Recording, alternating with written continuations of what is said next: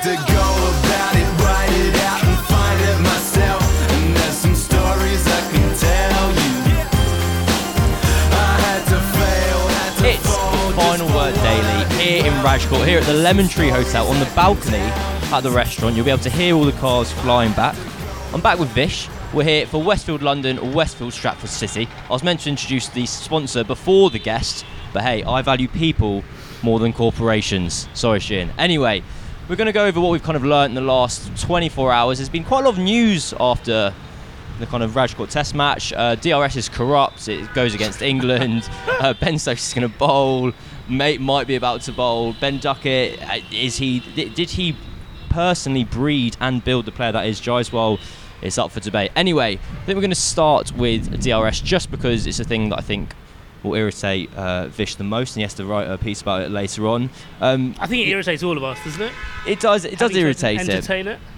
It does, but also I just find it quite exciting. I find it quite funny when like a player. It's, I think it's an instance where you realise players pay attention less to certain parts of the sport than, than we do. Mhm. If that makes sense, it's like when Cricket's, cricket's bad for that. Yeah, cricketers specifically are bad for that. Yeah. exactly. And so, if for those who aren't aware, yesterday after the match.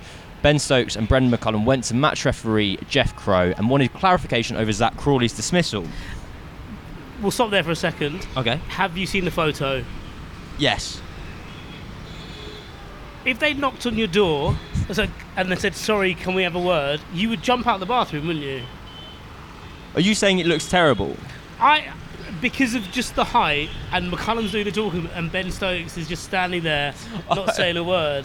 I- There's a bit of heavies about it. I thought you were talking about like the photo of the, the image of the DRS of the Hawkeye. No, no, no. I mean of uh, them having a conversation with Jeff Crowe. It is the match, remarkable. yeah. There was to peek behind the curtain. Me and Stefan from the BBC were walking over to do the interview, and um, I was obviously I'm doing some work for Talksport, and this is kind of first match on on the on the job, and we saw Ben Stokes and McCullum having a chat with Jeff Crowe, and I kind of went to Stefan. I went. That's news, isn't it? News is happening right now, and he was like, "Yeah, like we, we're gonna have to ask him about this." It turns out they basically the imaging had shown that it was going to miss the stumps, but actually the numbers said it was fine, and it was just a kind of okay. So it was a pixel, it was a frame thing, and I think for that reason, yeah. it's actually I don't really know what England are complaining about. They're complaining about the mock-up, which isn't the point, basically, isn't it? The mock-up is there to rightly make the whole thing a little easier to understand. You know, you don't want to just throw up graphs. Statistics. One of the most important things about statistics and projections Yes. is being able to tell someone else what they mean. You know, Yeah, yeah. it's all about the presentation and statistics. Otherwise, there are just things that you're working out and you're not able to relay to anyone else, which is why that mock-up exists. And it's why the dimensions of the mock-up as, are as they are. You know, when they talk about, oh, the sums look a bit bigger there, it's just because it's easier to look at, yeah, That's and it's point, easier to that. compute. That's that's why. The thing that has gone in England's favour with regards to the argument, or regards regards to their grumbling, is that it seems to be that they've admitted that the picture was Picture was wrong, was yeah. incorrect, which is fine. The decision wasn't wrong, but, But the picture was wrong. But even the picture doesn't look like that wrong. No, I don't think so either. Like when um, well, you, apparently you can see a bit. Of we can say that here because Yeah. neither of them two are here. Oh, so Jeff Crowe though, but oh, I think you know what? Oh, probably those nerds in there. Let me Oh, let me no, have a yeah, word with them. Hide chat. me. um, okay, so I think we can draw a line on that. We'll move on from the DRS. Um, it's actually what last word on it. It is actually quite straightforward. okay. And I think the reason it rumbles on is because you know we, we spoke to McCullum today and he talked about that, which is coming out at midday later. Um, and people have this conversation on social media, and all old clips get thrown up, and this, that, and the other, and statistics about who benefits more from umpire's call or whatever. But that's why it rumbles on. The actual thing itself, the actual problem, the mistake, Yeah. is nothing.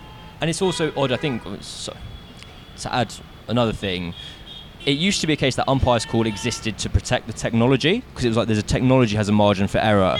So if Well, it's it did, but, but it did both, didn't it? But the technology had a margin for error, and it was quite a neat way of giving the, you know, still the umpire still retaining a degree of Yes. important power. But I think now more than it was previously, it exists for that latter purpose of keeping the umpires some kind of uh, responsibility within the role because I think Hawkeye themselves are pretty confident that it's not 10 years ago anymore. It's not a case that, oh, if it's clipping the stump, that means it might have actually been missing. Now it's a case that, no, no, no.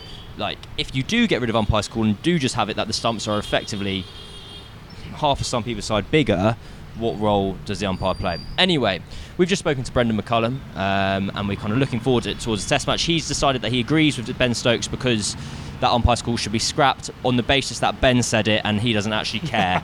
so, which is He did say that, didn't he? Yeah, he did say that. And he was like, I don't really really know, asked, but yeah. don't care.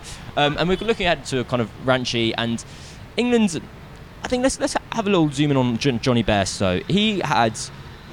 I'm going to describe his test match as bad.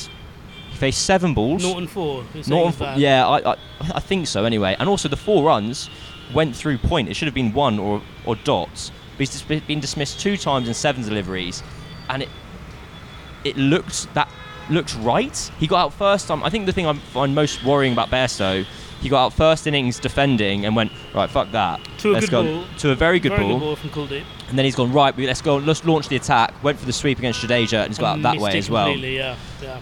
Is his place under threat? Um, can you see a spot where Dan Lawrence comes in? Well, I, I suppose we can answer that with, I, I suppose, quite equivocally, unequivocally, really. Um, equivocally, un- I don't know. Whatever the proper word Yeah. for that is, Words. that because McCullum basically said that he anticipates Bairstow will will Yeah. start the Ranchi test. So, so there's that.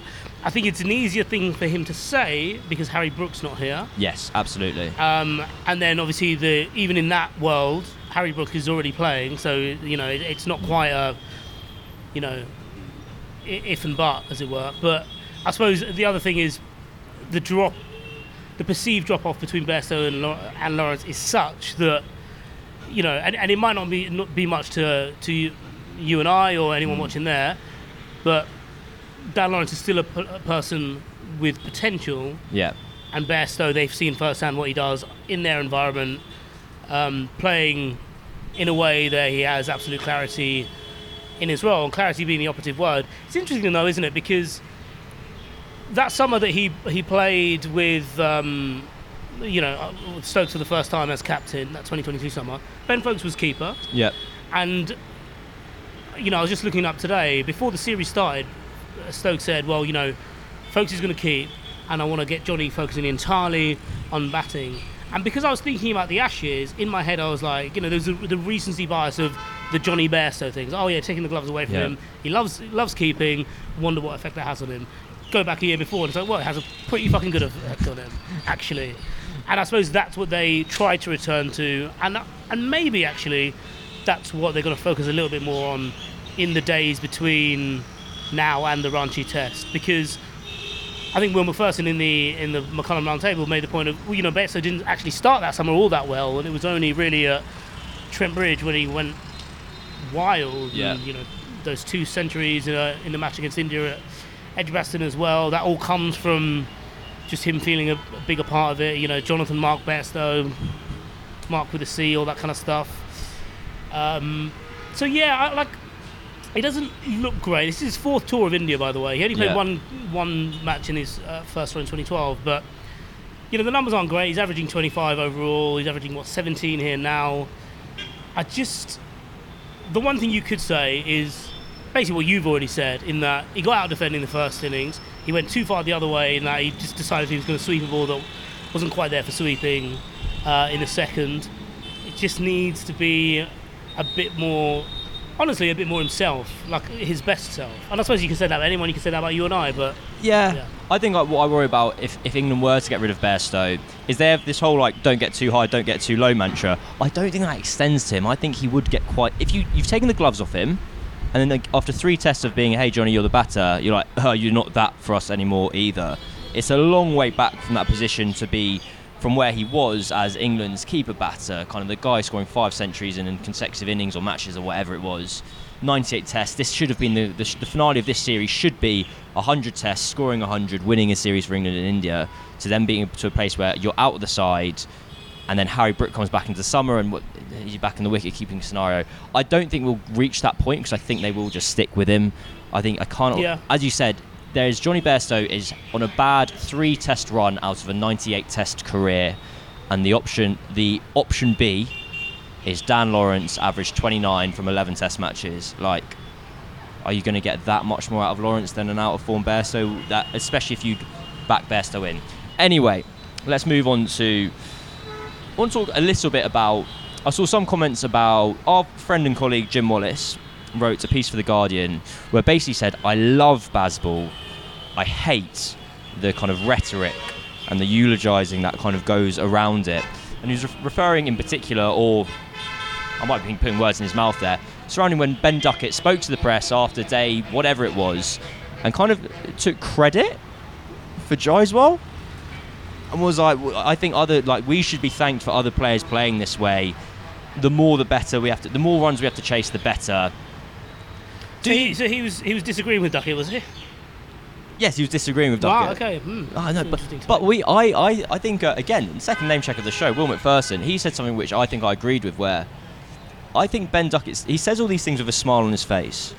Do you think England and Duckett in particular, or whoever, believe what they're saying, or is it just kind of a case of like, hey, this is this is this is the way we're rolling with this? So let's take let's take Duckett first. I think Duckett is someone who is very comfortable in his skin. He a knows the value of his words, and he b and b he knows the value of press conferences, which for a player is zilch essentially. Yeah, Yeah. he does his job. He goes and bats. He's batting very well. Goes and scores 150. He does a press conference maybe 24 hours late when England, you know, shit the Oh, bed hundred percent. Yeah. and then he just decides to talk. And as soon as he s- walks out of that press conference, I can almost guarantee he's forgotten everything he said in there because it doesn't matter. Because Yeah. fundamentally, it doesn't matter. Gives us a couple of hundred words. You're not meant Unless- to tell people that, man. Yeah, but but, Yeah. but let's be real about this. Yeah. I also think you know if you, if you look at the way he is on social media, he's quite filter free. I think he is genuinely someone who,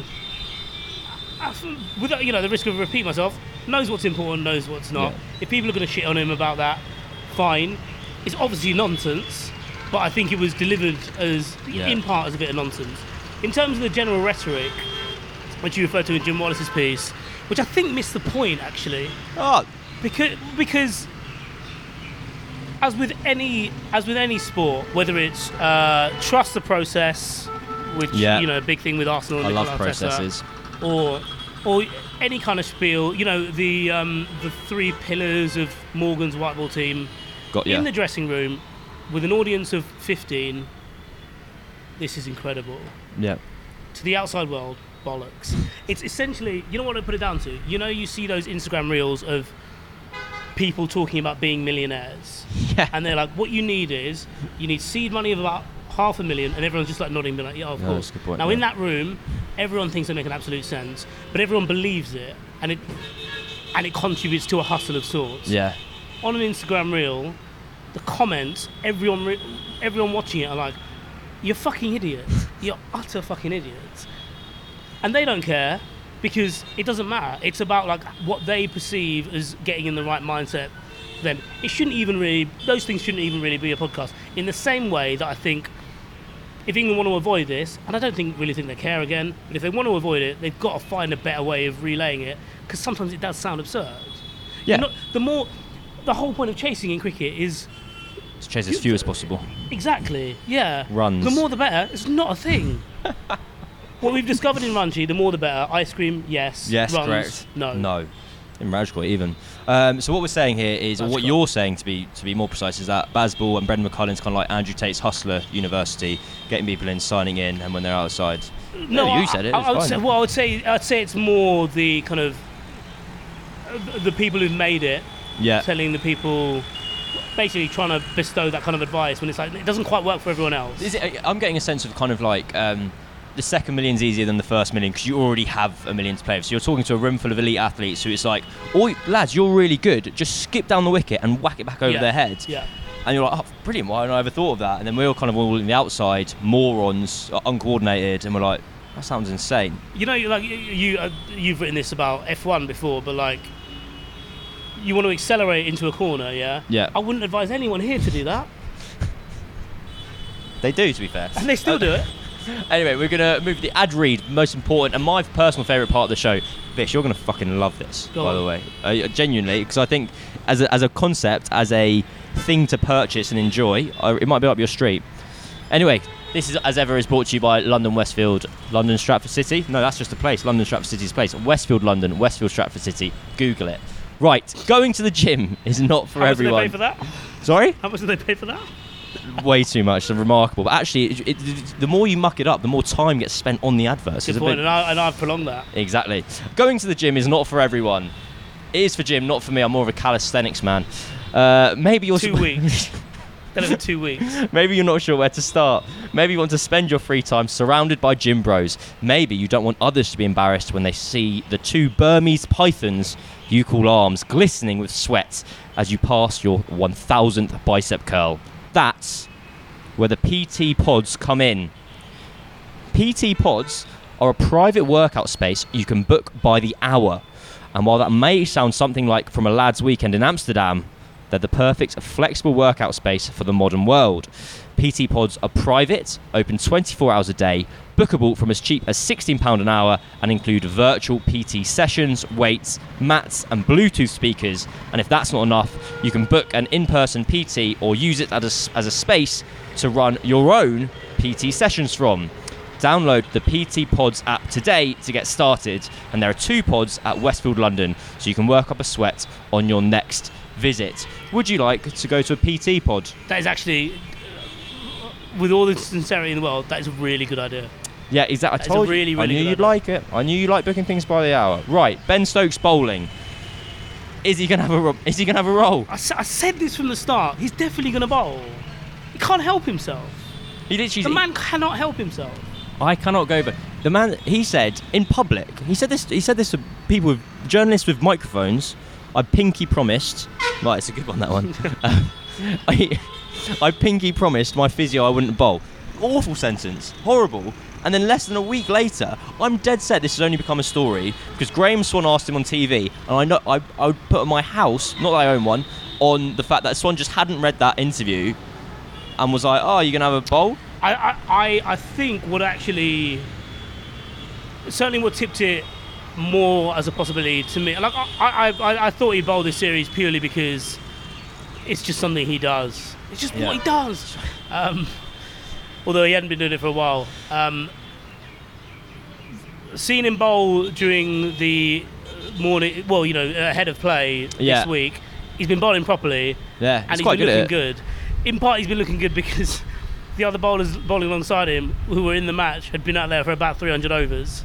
Yeah. But he was looking good, and he was sending it, sending it down and you know landing on the spot. I actually thought, and this is more for me, I actually thought maybe he'd have to like, you know, re-remember uh, the tactical side of it. You know, he's worked out the physical side of it, and then there comes that period where hitting the same length or you know whatever else that uh, you know the bounces which he which he often does like that would take a bit more you know getting up to speed but he said he's been bowling at 100% he's not ruled it out Yeah. um, I think it'd be incredibly vital not least because what we saw during this test was in the second innings in particular when it was reverse swinging and Mark Wood was knackered Jimmy was reverse swinging it and they were just about man- they were just about coping because they Yeah. could play it later than they need to play Mark Wood Stokes' best spells for England have been when it's reverse swinging. There's something about his action, the way he falls over to um, to his left as a right arm bowler over the wicket and properly kind of almost Bumrah like Yeah. pushes it in. No one else really does that. Mark Wood does it um, by lowering his arm. Jimmy does it because Jimmy's amazing. Stokes does it and gets it going late by by basically tilting and angling. Um, like this. And if we can get to that point, then brilliant. Ironically, the only time we might do it is down in Charlotte where it's like 10 degrees centigrade, and so probably won't reverse as much because the grass is going to be a bit lusher. I, my prediction, my guess, I think it's going to be too. Uh, the forbidden fruit of bowling is going to become too like much to bear. I think England make two changes for Ranchi. I think Bumrah's rested. India make a pitch that's going to spin more. I don't think either Anderson or Wood were going to be able to play, and I think they bring Ollie Robinson in as a sole seamer. They bring Shoaib Bashir back in as a third spinner on a spinning wicket, and Ben Stokes then can't help himself and acts as the second seamer. So that can't help himself is you look at that team on paper and you think could do with another seamer. Oh, Yeah. that's me. Yes, that's exactly what I'm s- Yeah. saying. Exactly Yeah. that. Um, last point, uh, Joe Root, um, Brendon McCullum, unsurprisingly, uh, that sounded kind of facetious. Um, backed him in. Kind of the quote I've got in front of me. I mean, seriously. Um, well, they, he said "crikey" somewhere. Oh well. Uh, I mean, seriously, the law of averages suggests he'll fill his boots in the next two. I think there's some concern that he's having to bowl so much. His hands hurt. But you asked Brendon at the end. You were like, "Is he good to go?" He said yes. it Um, wasn't even so much good to go. Like he took a couple of blows and then you know it's your bottom hand as a right-handed batter. Like, is it all right? And they were like, yeah, it's fine. get scooping. Right, I think that's enough for today. Uh, me and Vish will be back with you after the Ranchi test when it's going to be two all set up for a thriller. The views are going to be through the roof. It's going to be really exciting. I'm going to have another. I'm going to have another uh, ad read to give to you. Until then, Adam and Geoff, or Geoff and Barrett, will be back with the weekly show, the story time. There's loads coming your way on the final word. Catch you then for centuries. Sorry if I ran out to empty. Wrote this so you know what I meant here. I had to go about it, write it out, and find it myself. And there's some stories I can tell.